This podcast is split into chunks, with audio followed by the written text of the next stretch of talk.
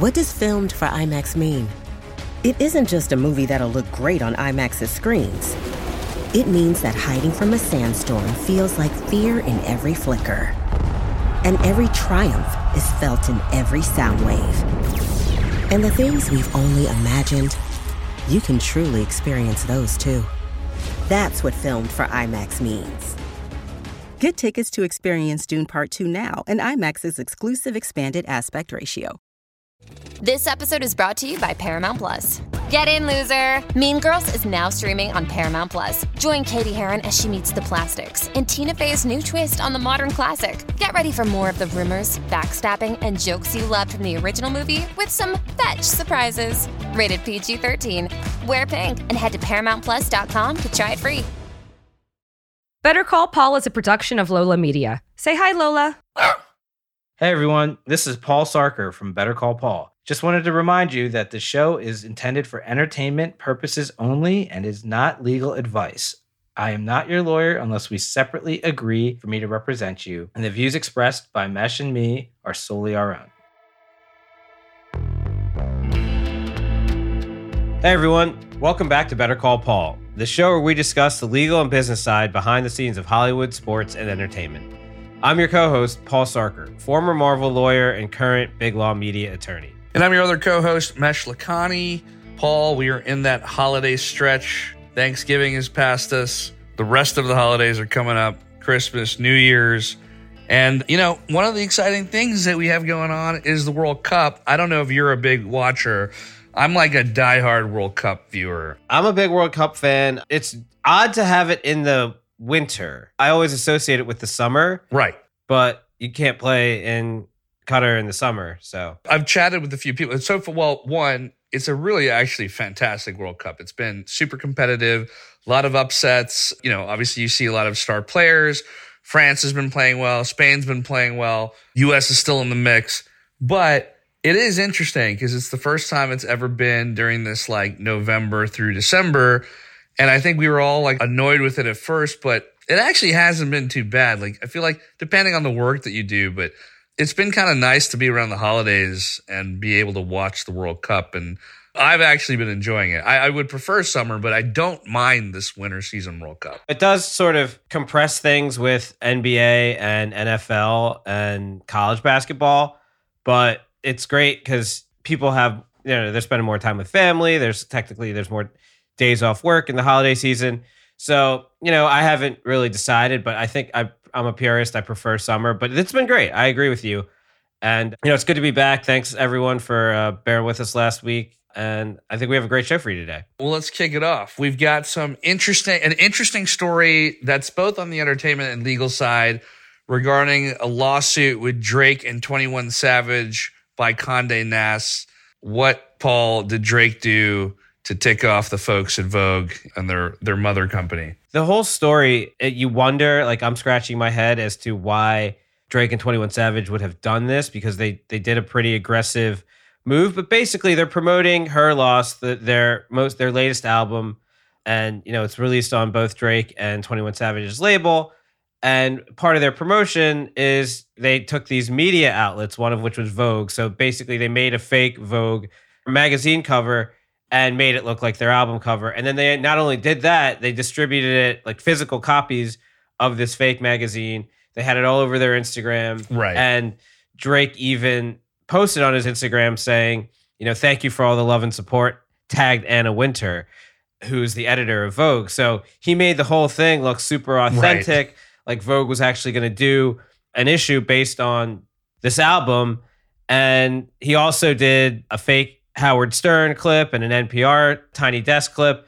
And they did all these things. And they had a media agency, I guess, that was coordinating all the marketing, but they didn't have the rights to use Vogue's trademark or to use Anna Wintour's name, image, and likeness.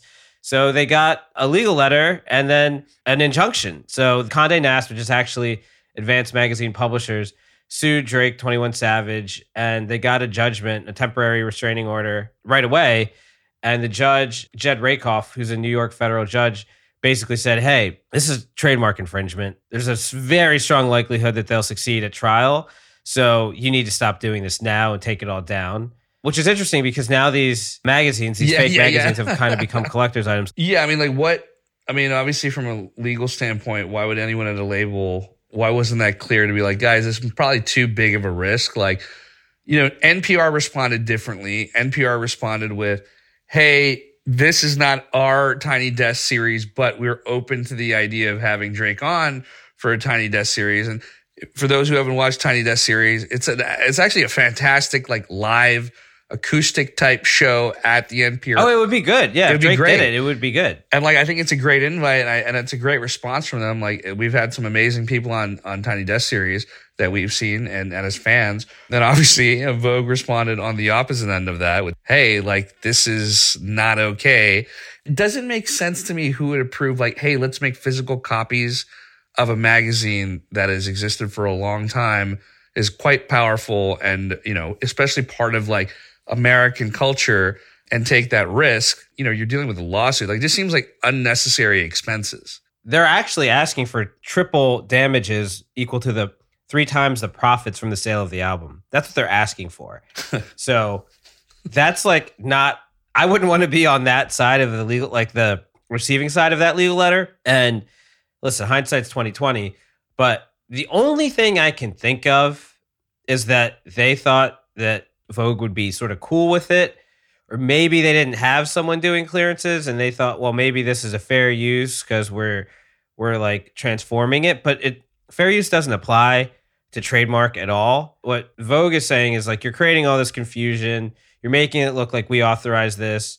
We, as you said, we have an incredibly strong trademark. We've had this magazine for 130 years, and you can't use our editor in chief's name and just act like she's endorsing this stuff. And they had to take it all down, but sort of the damage is done. They lost their injunction, and you know we'll see.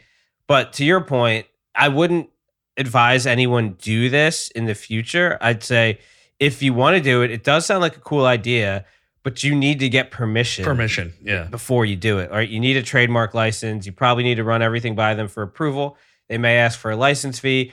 I'm not sure they'd be willing to do a special edition issue of the magazine for this, but I think it's a you know it's a creative idea. It's just the kind of thing where you need permission in order to do something like this. In times where like digital media is suffering, ads are down, you know, magazine sales are suffering, it'd probably be an opportunity to go to Condé Nast and go to Vogue, go to the editor and be like, hey, let's work on something together, or even a spread of some sort, um, versus just kind of going rogue um, and you know risking, hey, we might get some good coverage here, uh, but that's some costly, costly marketing.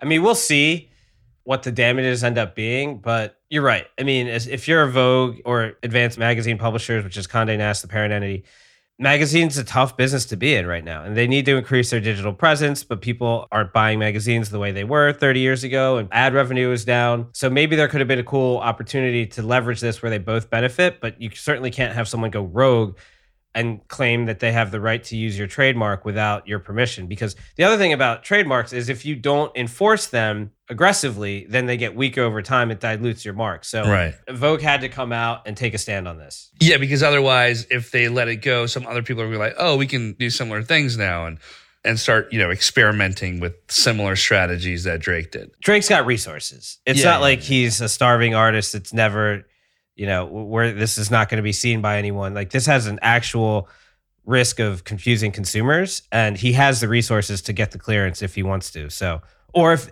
if there's no price that Vogue would agree to, then he would just have to do a different, you know, magazine choice or a different, you know, promotional tactic. Yeah. Also, like I feel like the last person you want to take off is Anna Wintour. And he's already made a comment about not going to the Met Ball because he doesn't get a plus one or Met Gala. Uh, I haven't listened to the album. I'm actually a Drake fan. I didn't even didn't even know the album had come out, and I think part of that is because no one's talking about how good the album is. Usually, is where I then jump in as a bandwagon person. So, Right. um, there's a buzz. It hasn't unseated Taylor Swift. Yeah, no, who's just smashing it right now. Uh, all right, well, let's take a break and then let's get back and talk about Harvey Weinstein and Quentin Tarantino, but they're not part of the same story.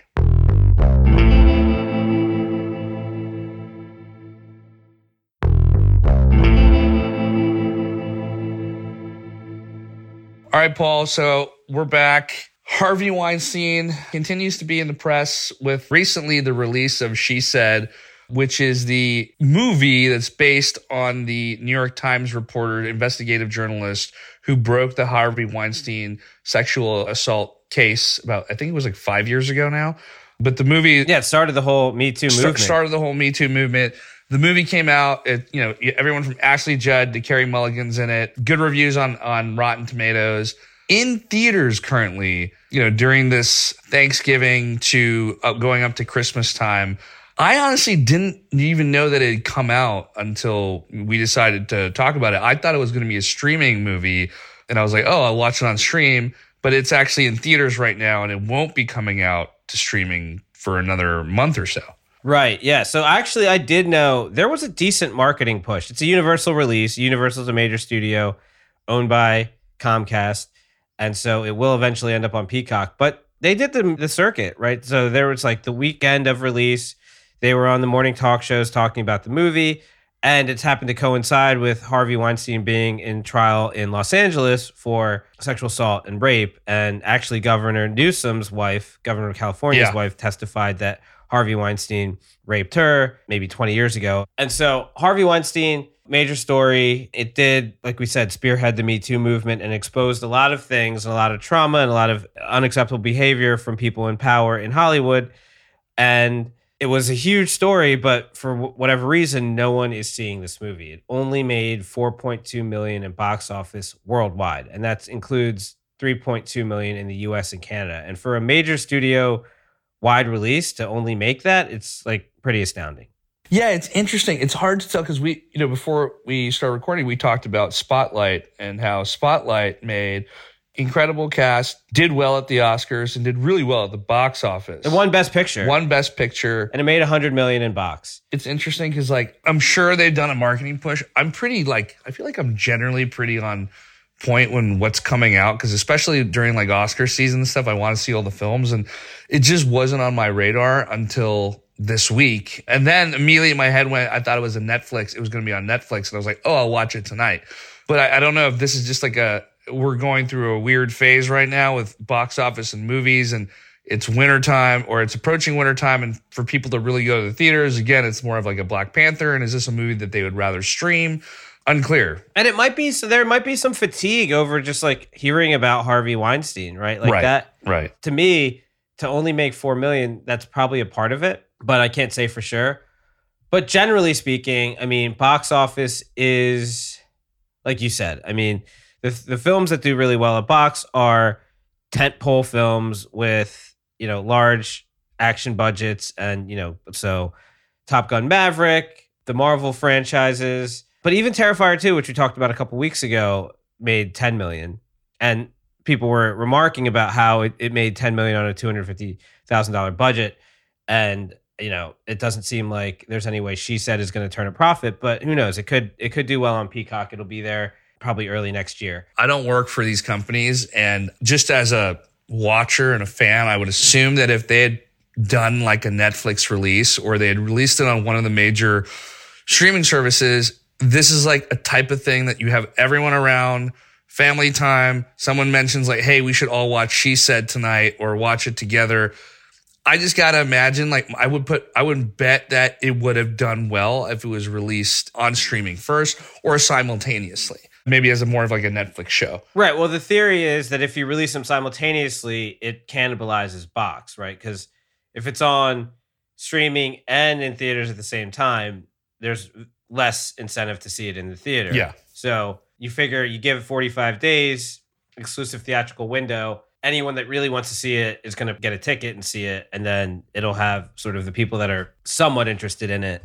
will just see it in in their homes when it's on Peacock. Well, maybe it should have just been released as, as as a streaming movie. I guess you could never really tell. Like back to your point, Spotlight and those movies had done well. It's a weird time for film right now. Like for example, even the Oscar ones that are coming out. I told you I'd seen Tar, but there's a few other movies where I'll sit there and I'm like, should I just go to the theater and watch this right now? But then they're limited on how many screens they're showing it on. And part of me is like, eh, it's a little cold. It's raining. Like, I'd rather just turn on the TV and watch it here. Right. I mean, so box office, even if you want to just talk about like Marvel only, apples to apples, box office seems to be a little bit down from pre pandemic, even now. Like Marvel had three movies come out this year, and I think what remains to be seen where Black Panther Wakanda Forever finishes, but right now it's at about 600 million worldwide.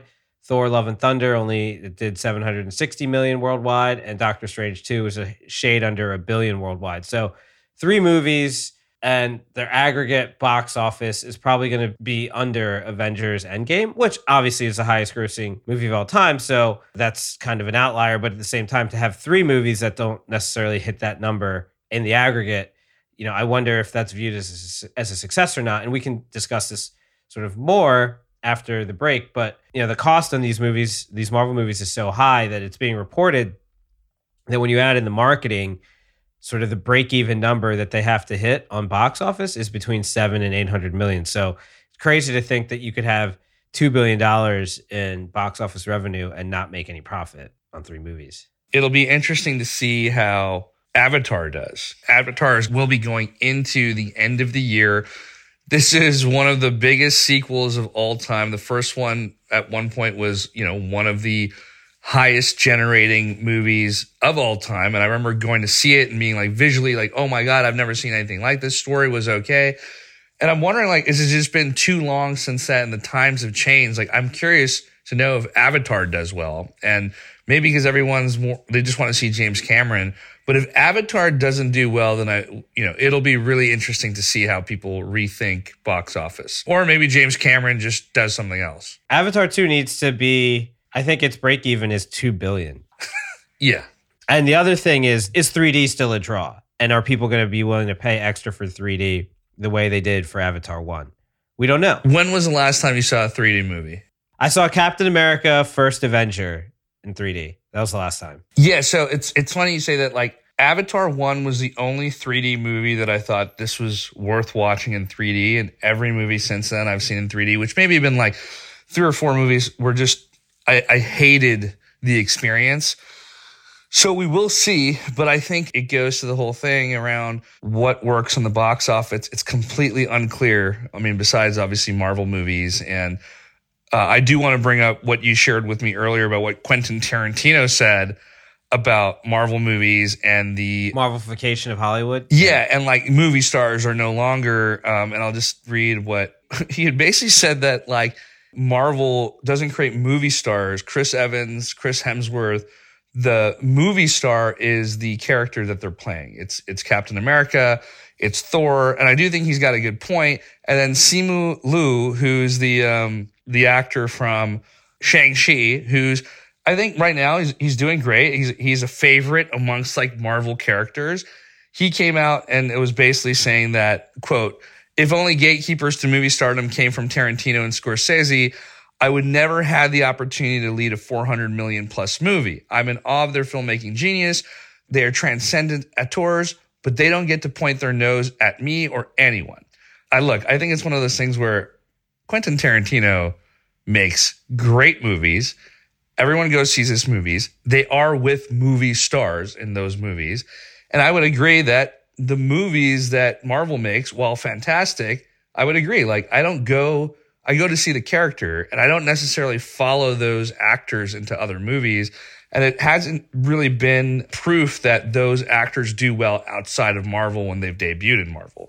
But I think just interesting about the commentary about Hollywood right now and, you know, what is a movie star. Yeah. And, you know, I don't actually think Quentin Tarantino and Simu Liu are disagreeing as yeah. much as one Simu Liu's defense of Marvel and the fact that they have more diverse representation in their casting than has traditionally been applied to Hollywood, which I think is you know sort of well documented, isn't wrong.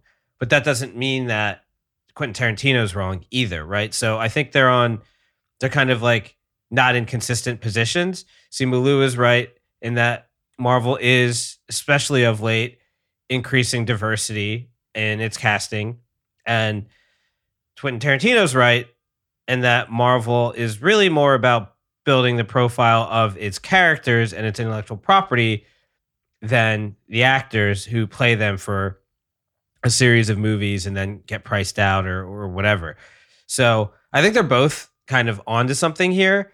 And sure, I mean, if you think about it, and we haven't done the analysis. I'm sure it would be interesting if one of our fans or one of our listeners wants to dig into this. I mean, I can't off the top of my head think of anyone that wasn't a star prior to being in a Marvel movie that became a star subsequent to being in a Marvel. I don't know that Marvel has launched anyone, even though people have been in high budget, well performing Marvel movies. I think if they were already established before being in the MCU, then they continue to be a star. I don't think it hurts anyone's career, but I'm thinking like Robert Downey, Natalie Portman, Scarlett Johansson, Sam Jackson, like people that were established stars before they became part of the MCU are still stars. But anyone that they are sort of discovering or, or sort of I guess you could say Chris Pratt. That's a good maybe, one. but he was he wasn't an action star until Marvel. I think that might be the only one who is like, well, because Guardians really kicked him off as a movie star, and then he did Jurassic World. Right. The second one wasn't great, but um, yeah, I would I would potentially put Bautista, Dave Bautista, could be could be seen as like maybe like a you know a, a lower level movie star that Guardians of the Galaxy kicked off, and he's and he's been able to do other stuff, um, but not in like a Tom. We're not talking like in a Tom Cruise type way. Right. Not in a Tom Cruise type way. And a lot of people haven't necessarily been able to replicate their success outside of the MCU, like Hemsworth, Chris Evans, um, Tom Holland. So they're, you know, it it's a mixed bag, but I think I think both sides of this, even if you can call them sides, are have merit to them. I don't think they're really disagreeing. I agree. Well, and I, I think it goes into what we'll talk about next. You know, we're talking about Marvel box office movies, but what is the future of Marvel? What's the future of Disney? And how is our man Bob Iger potentially going to change the trajectory of this company? So let's take a break and then we'll get back and talk about Bob Iger.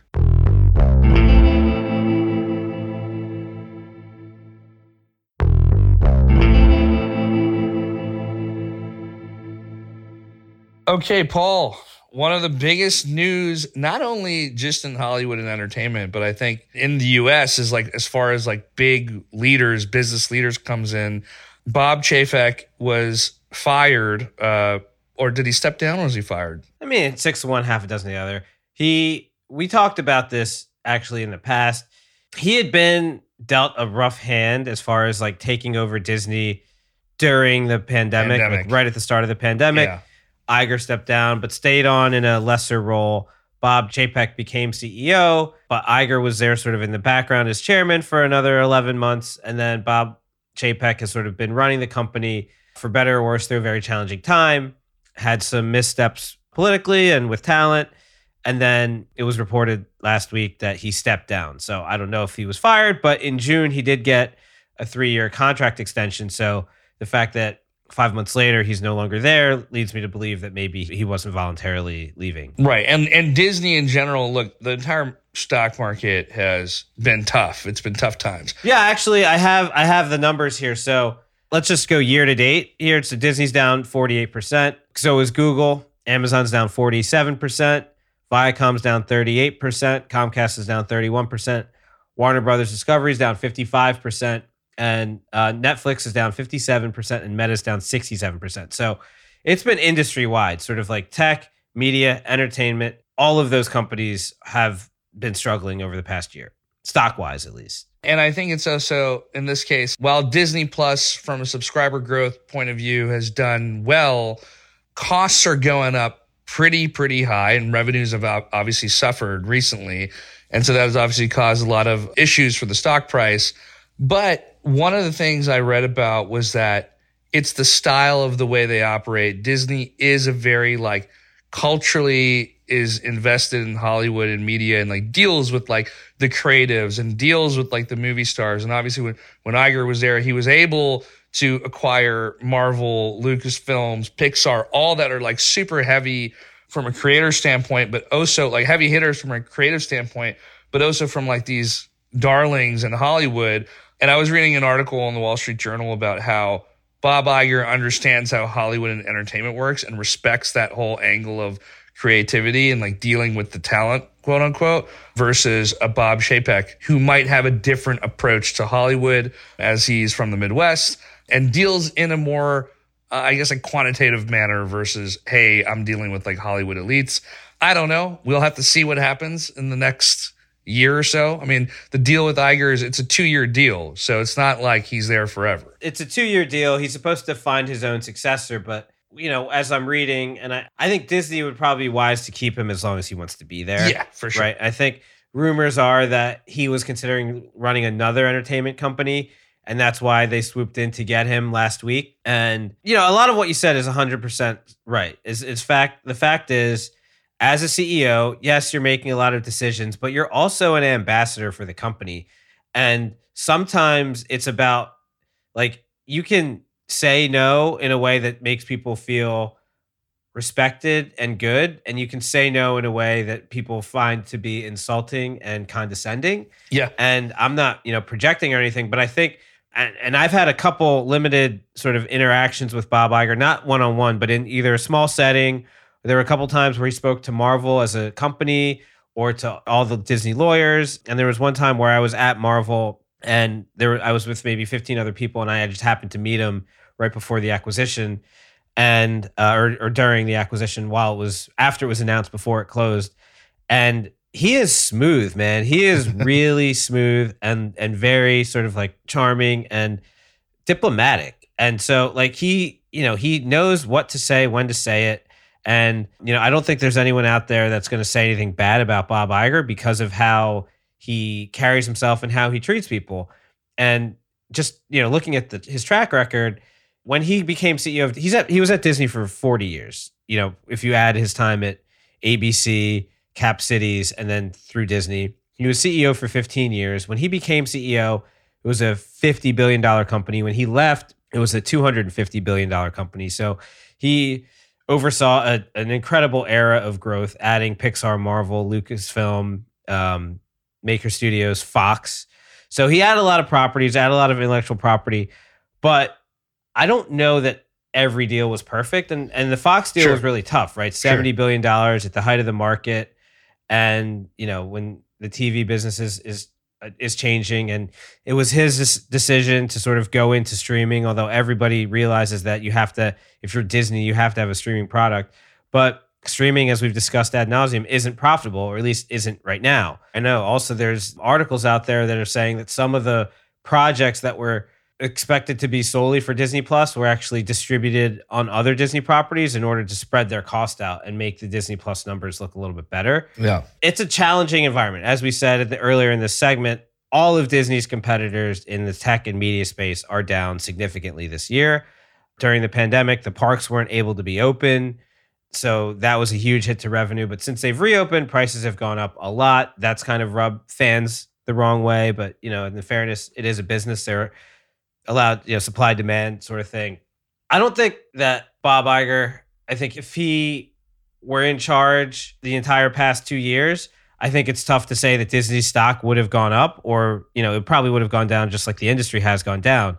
But certain relations, you know, the thing with Scarlett and, and other things probably wouldn't have happened because he was steeped in the culture and he sort of knew how to deal with people in a sort in a more diplomatic way. But it's a really challenging thing to run a company of this size. And, you know, I think a lot of people, employees at Disney were shocked by the announcement, but they're thrilled that he's going to be back, even if it is just for two years, because he was a great leader. And I think they expect him to continue to lead. Yeah, and I think he's just generally like a fan favorite. You talk to anyone on both sides of no matter where they stand, people love Bob Iger. I think one of I saw a tweet that someone was like, "Well, sucks that Bob Iger is going back to Disney because now he won't be running for president." And I've, I've I've had a few people joke about that. That if Bob Iger actually did run for president and wanted to go into politics, he'd have a he'd have a large fan base. But he's back at Disney, and uh, I'm generally excited to see what he does. And I actually hope that it'll add some new chapters to his book, which I love as well. Yeah, I mean, it certainly will. I just, I'm not betting against Bob Iger, but I just don't think that him being there dramatically changes the the landscape that they're in. Totally, which is a very challenging one, right? Like costs are high, the economy is in a tough spot. Can people? I mean, they just increased the price of all their streaming products like Right. four bucks, right? Right, And they have an ad tier now, but you know, if you're struggling to make ends meet as a family, and then the streaming product gets more expensive, it's still probably a good deal given the amount of content. But you know, who knows? And then you want to take your family to one of the parks, and that's like you know $300 a day per person or whatever it ends up being if you add the food and the parking and everything. It's just a tough thing, right? To squeeze more dollars out of people that don't have the money. And, and I think that's a good point. I think the point is that Bob Iger coming in doesn't immediately, the stock popped just slightly, but he still has all these same problems that were there, you know, COVID and onwards. And everyone's having those problems. Um, and the streaming battles are tough. I mean, we were just talking about the way people even watch movies now has changed. But we'll see. I mean, look, the guy did some pretty cool stuff. It is interesting that right when Chapek took over, he restructured the company, right, and made distribution sort of the head of the head of distribution. Basically, had approval over all creative decisions. That's a guy named Kareem Daniel, and he's also leaving the company too. And Bob Iger said, you know, we're going to go back to putting the focus on the storytelling and the content creation, not necessarily the distribution. But at the end of the day, I mean, you have to watch your cost, right? Because when revenue starts yeah, to hit yeah, a ceiling, yeah. the only way to derive profit is to watch the cost. And streaming takes a while, a lot of investment to bear fruit, but you know, they have 200 million subs now, so you know, they'll be able to sort of spread that cost among a lot more households for the content they're creating. But they need more hits, and that's not entirely Bob's sort of call, but he had a lot of them while he was there. And maybe he'll come up with some very strategic metaverse play or something that, you know, maybe merge genies into Disney or something. I don't know. That'd be very interesting. yeah, who knows, man? I mean, the guy's probably got a couple things up his sleeve. He's he's had some time to think about it. It'll be interesting to just follow along, watch and, and keep everyone up to date. But yeah, man, I'm excited about it and let's see what happens and we'll cover it in the future. Can't wait. Can't wait to see what happens. All right, folks. Well, that's our show for this week. We hope that you are having a great holiday season. Make sure you subscribe to the podcast on Apple, Spotify, wherever you choose to listen. Follow us on Better Call Paul, the podcast on Instagram. You can follow me on Twitter at Mesh Meshlakhani. Better Call Paul is produced and edited by Valentino Rivera, Marco Seiler Gonzalez, and assistant producer Lisa Sanders. Have a great week. Thanks, everyone.